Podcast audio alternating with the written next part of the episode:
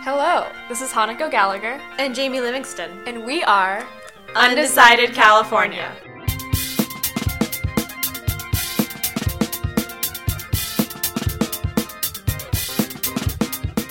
Hello. How you Hi. doing? How are you guys doing today? Hope you're doing well. Hope you're doing great. Hope you voted. Yeah. It'd Be kind of a waste to listen to this podcast and not vote.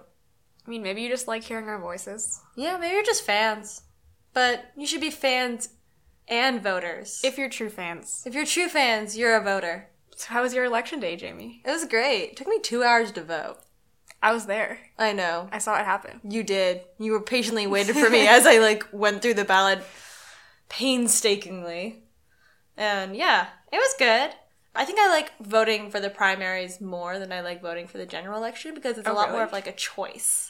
You're like, look at these 50 candidates. Have fun picking Like out the, the, one there's that's not so much pressure. Yeah, have fun picking out the one that's most you. It's not as much pressure. You're not just trying to get like your party to win. You're trying to get like someone you like within your party to win. Right. You don't have to like strategize and like count votes and stuff. No, you- you're not like freaking out like, ooh, if I vote for this person, what happens over here? You're just kind of like, oh, I'll vote. Yeah. Yeah. Looking at the pictures and seeing who looks nice in their picture. yeah. There was like one picture where they like I was looking at these two people and one of them they just used like a mean picture of her. she looked like a like a cartoon that was angry. But like they submit their own pictures, don't Dude, they? I know. I think they pick a picture. Well, that's just mean. I think they picked a mean picture. I think they were very biased against this individual. Felt bad for her. I don't remember her name. There's too many names in the ballot to remember. It's intimidating. That's why we're here to break it down for you, help you figure it out.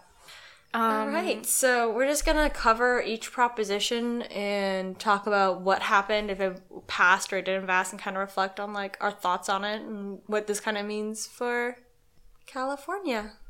Yeah. Cause y'all decided, y'all are deciders. hey. Okay, so first up is Proposition 68, and that is the Parks and Nature Bonds Initiative. That's like the abbreviated name. Uh, we covered that in episode two, and we had a guest star, our first ever guest star, Savannah Cordova. And she came and listened to us rant about this very long bill. Yeah. So can you give me the the Cliff's notes on Prop 68? Yes. So it is a $4 billion tax bond initiative. What that means is that it's going to be giving money towards water safety and building up infrastructure against droughts and floods, as well as parks, and giving money to disadvantaged communities, giving money to communities that don't have as much money as the rest of California, as well as giving money to state parks and to ways to boost the economy through tourism, as well as like fairs. But yeah, it gives them money to lots of different places. So that passed. So we're we will be spending four billion dollars on. Yeah, it All that passed stuff. according to New York Times, which has all of the information on the California ballot. But anyways, Prop 68 uh, won by approximately 12 points. So it was 56% to 44%. And that wasn't really a surprise, right? No, I I was pretty sure it was gonna pass. Basically, all of our recommendations that we had, you know, were listened to. Not that we were a deciding factor at all, but what we concluded seems to be what California concluded. But yeah, let's move on to Proposition 69. That's the one you covered, right? Yeah. In our first podcast. yes. Our very first episode. Yeah. So that's the one. Uh, just making sure that our government spends that money that came in from like gas taxes and other transportation stuff. Making sure that actually goes towards what they said. Transportation-y. Mhm. I like that. It's a new word It's a that new I've word. created. Is that one of the words you're looking up in your? GRE? You know, I haven't come across it yet, but if I do, I'm ready. All right. Well, you were the inventor of it, so. Um, yeah, and that passed overwhelmingly, but from like 80% to 19%.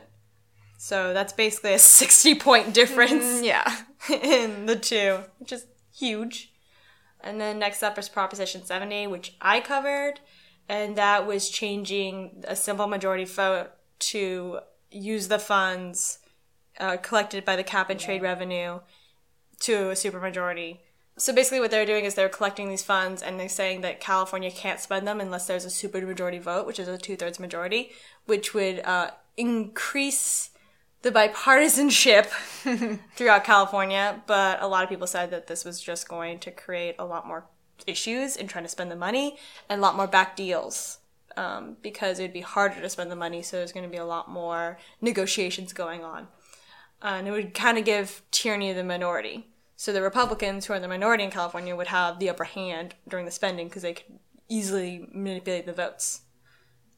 And that did not pass. Again, pretty overwhelmingly, from 63% saying no and 36% saying yes. So basically, it just didn't pass.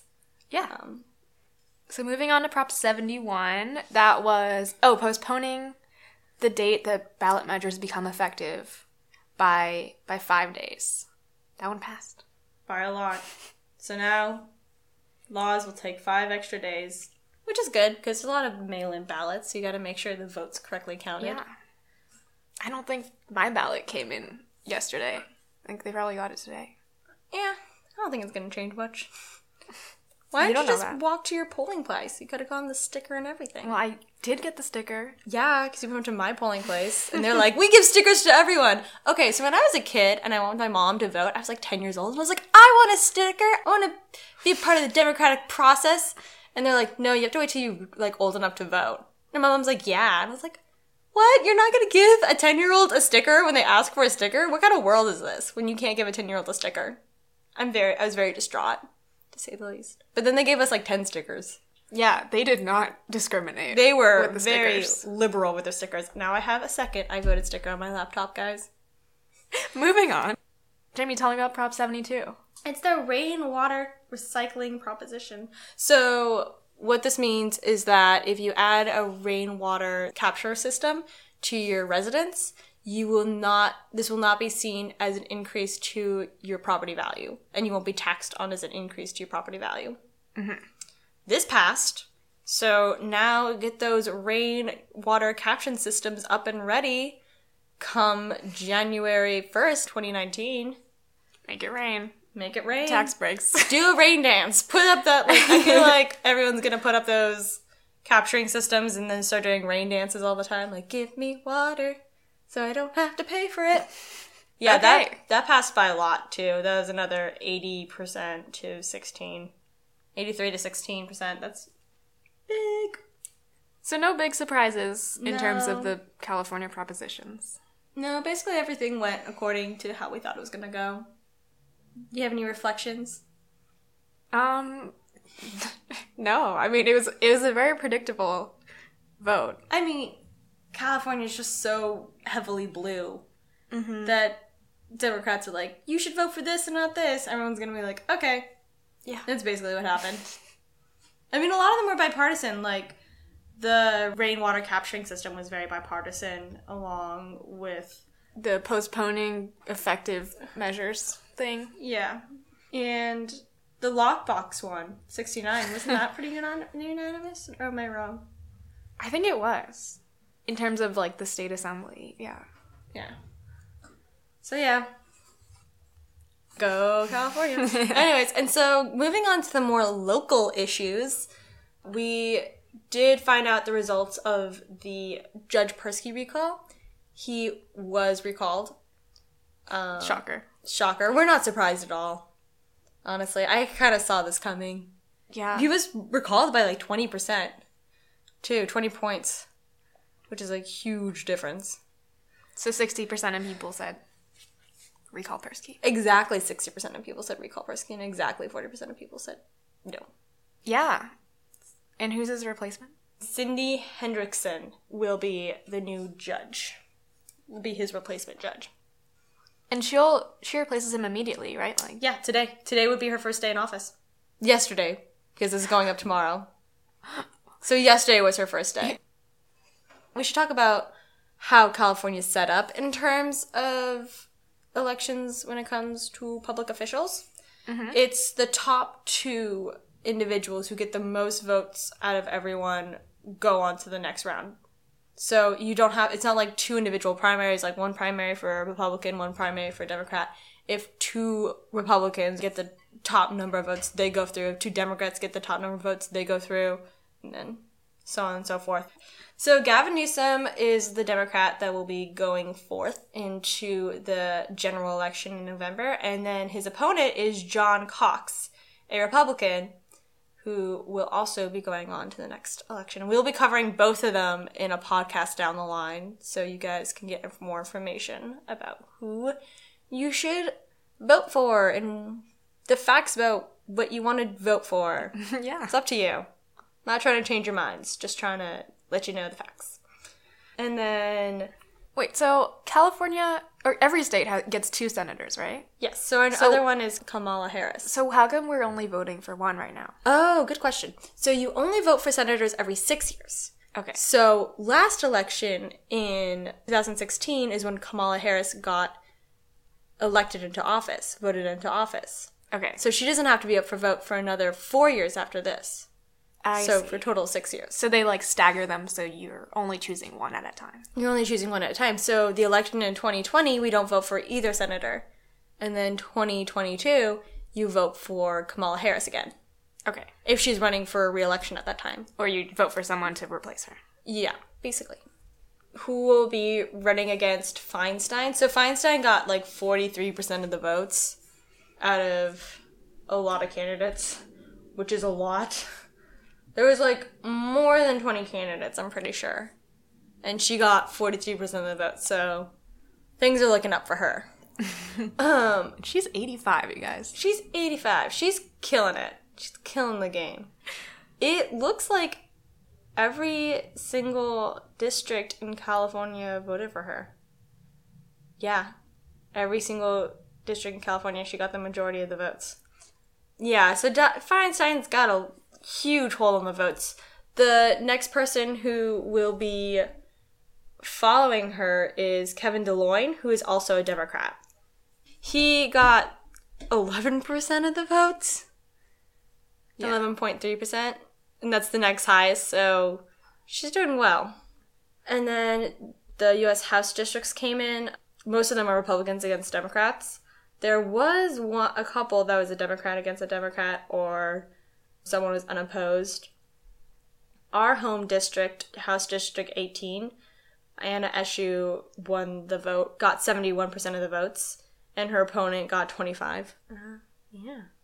So we're going to cover a couple of these House races once we get down the line. We're going to see which ones get more contentious. So we're probably going to break up next season, season two, into like two parts. We're probably going to focus on the propositions in the beginning and then focus on like more localized races and things like that. We'll try to like scatter them between so you're not getting like all the propositions all at once and then all the races all at once, but we want to see which races heat up and you can only see that as time goes on. Yeah.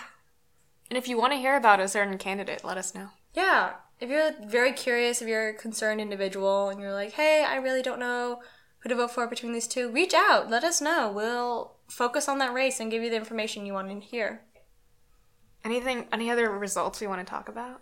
So there was a measure in San Francisco that passed, uh, Proposition E. So when they're a local proposition, they're they have letters instead of numbers.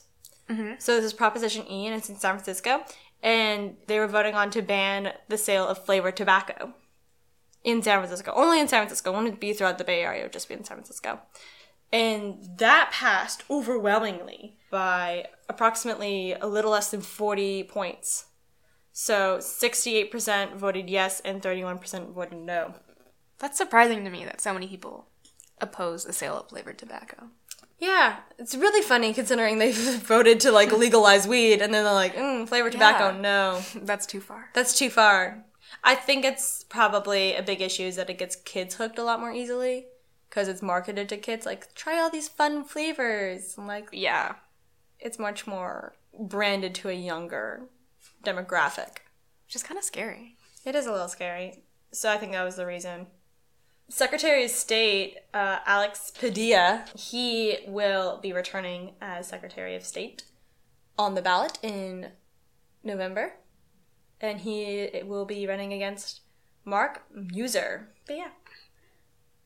Well, this episode is closing out season one of our podcast. Yeah. How do you feel about season one? Do you think it was a good season? Do you think we I think Did well. we learned a lot. we learned a lot? I think, yeah, thanks for sticking with us. Yeah. You guys are the best. Thank you for participating and being engaged and listening and trying to get more informed on how to vote. Yeah. And we want to hear from you. We haven't heard anything from our listeners. Reach, reach out, guys. We're like interested in what you have to say. You seem like cool dudes and Yeah. dudettes. I think it was like a good first run of it. I definitely think there was times where we tripped up and we were overwhelmed by the amount of work we Oh, set yeah. for ourselves. Definitely. I mean, we try to compile it as much as possible. I think there's two parts to researching a proposition, and one is gathering as much information as possible, and then part two is cutting down as much information as possible. So to give you the relevant facts, and that was definitely a trying time because we're not 100% certain what you're going to find relevant, what we're going to find relevant Yeah. and what we find interesting may not help you actually learn to vote and so we have to figure out you know mediate our own biases in terms of how we're going to present the information Yeah. And it's hard after you've been absorbed in this one proposition for like hours. Oh my then gosh. trying to come out of that and be like, this is what you need to know and like say it in a way that makes sense is harder than you would think. yeah and all doing it over the course of like a week and a half two weeks Yeah.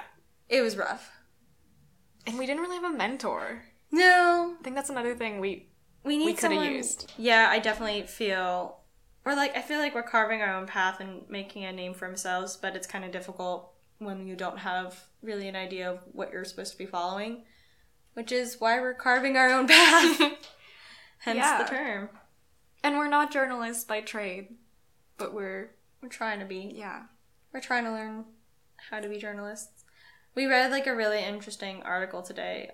Hanako sent it to me this morning about the persky recall campaign and it was an op-ed on no, i wouldn't call it an op-ed um, It was like it started as a profile of Michele Dauber, who we talked to, and then kind of morphed into just like it was basically an unbiased account of like both sides. yeah which we tried to present but i think she did a lot better of a job to be honest You guys should read it. you guys should we'll link to it on our blog post Yes. this week. Uh, it was very interesting. Um, and we would love to have a discussion with our community about it if you guys want to reach out and tell us your opinions. I overall thought it was very well done and it showed how much of this prop this, you know, this recall campaign how confusing it was for us. Mm-hmm. Like we talked to a lot of the characters that she talked to and we were very much overwhelmed by the information and it felt like a lot more confusing when we were done than when we started. Yeah. And she, I think, illustrates that point very well. She also talks a lot about how there were a lot of personal attacks in this campaign. Yeah. Not just against Persky, but like both sides against each other. Yeah. Yeah. It was intense. I think it was a good learning time. Definitely learning through trial and error.